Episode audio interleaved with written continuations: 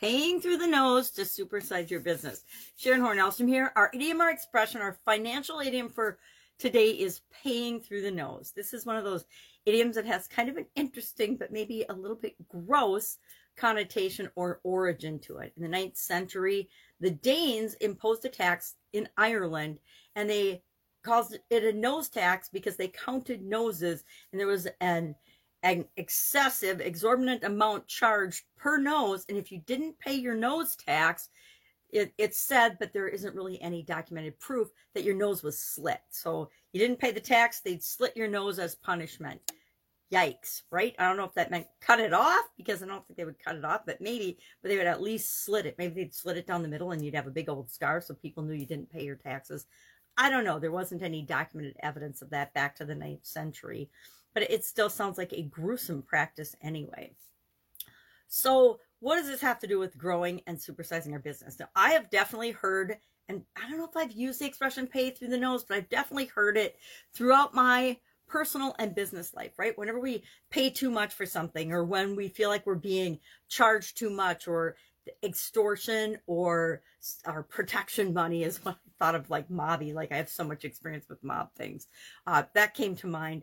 But also, when we have extra taxes, extra fees, extra licensing things required, and those are often imposed by the government because other bigger businesses that are already established in an industry want to minimize the number of people and increase the barrier to entry in diff- different industries. And so they will, what they will support because they're already making plenty of money, high taxes, high licensing fees, uh, high requirements so that it's harder for people to get into a business. I think of FDA, OSHA, USDA.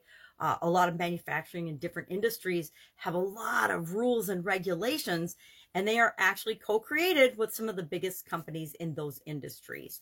Uh, you can argue with me if you want on that, but I have personal firsthand experience with that and, and inside information. So uh, whether it's right or wrong in your mind, it is what it is. It, it's what's happened over time. It's like the pharmaceutical industry and the FDA are best buds, right? They're supposed to be, the FDA is supposed to be overseeing the pharmaceutical industry, but the pharmaceutical industry does almost all their own testing and all their own proof of, uh, of and evidence collecting in order to be approved by the FDA. Uh, same happens in the in the uh, with the food industry and and different industries like that. So barriers to entry. Are you running against uh, as a as a newer business or a business that's growing and supersizing? running up against some of these barriers. All you have to do is find different ways around them because there's always a way to achieve whatever it is that you want if you're committed to your long-term goals and objectives for your business. I like to do an audit of my business and other people's businesses as we get working together so that we can see where we might be paying too much for things, right? Because one of the things that prevents us from growing as quickly as we want to grow is if we are uh, lacking in processes and areas that we, we, we want to pay our way, right? We want to pay our fair share, just like with taxes, but we don't want to pay extra or a lot extra because that takes away from what we're trying to create in the world and, and from our bottom line. Uh, inflation to me is an example of having to pay exorbitant fees for things that may or may not make sense or exorbitant prices for things that may or may not make sense. Uh, when, when gas prices went up in the past, uh, instead of altering prices, a lot of companies that I did business with uh, would just add a surcharge or a, a gas charge and and it was super frustrating because to me that's part of everything that should go into the cost of of doing business and all of your again just my opinion uh, the way you present your billing I, I saw something the other day where somebody got uh, charged extra money for crying at a doctor appointment i don't know about you but if I got a bill that had called out that I had to, I cried and I uh, had to pay $40 for that for a doctor, I would be mad. I would, I would be calling and questioning that. So, and yeah, it's only $40, but guess what? It's those things that we don't notice that add up over time.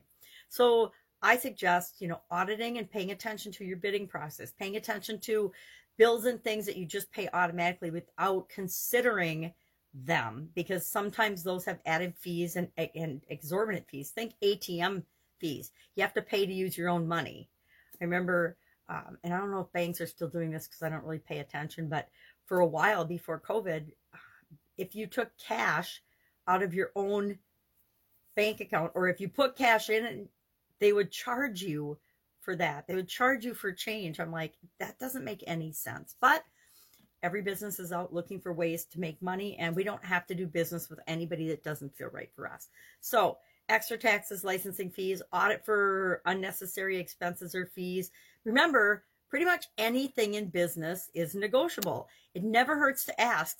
The, the answer might still be no, but if if you ask and the answer is okay, we can give you 2% off if you pay in 10 days or whatever. Why not take advantage of that to help grow and supersize and, and build your business?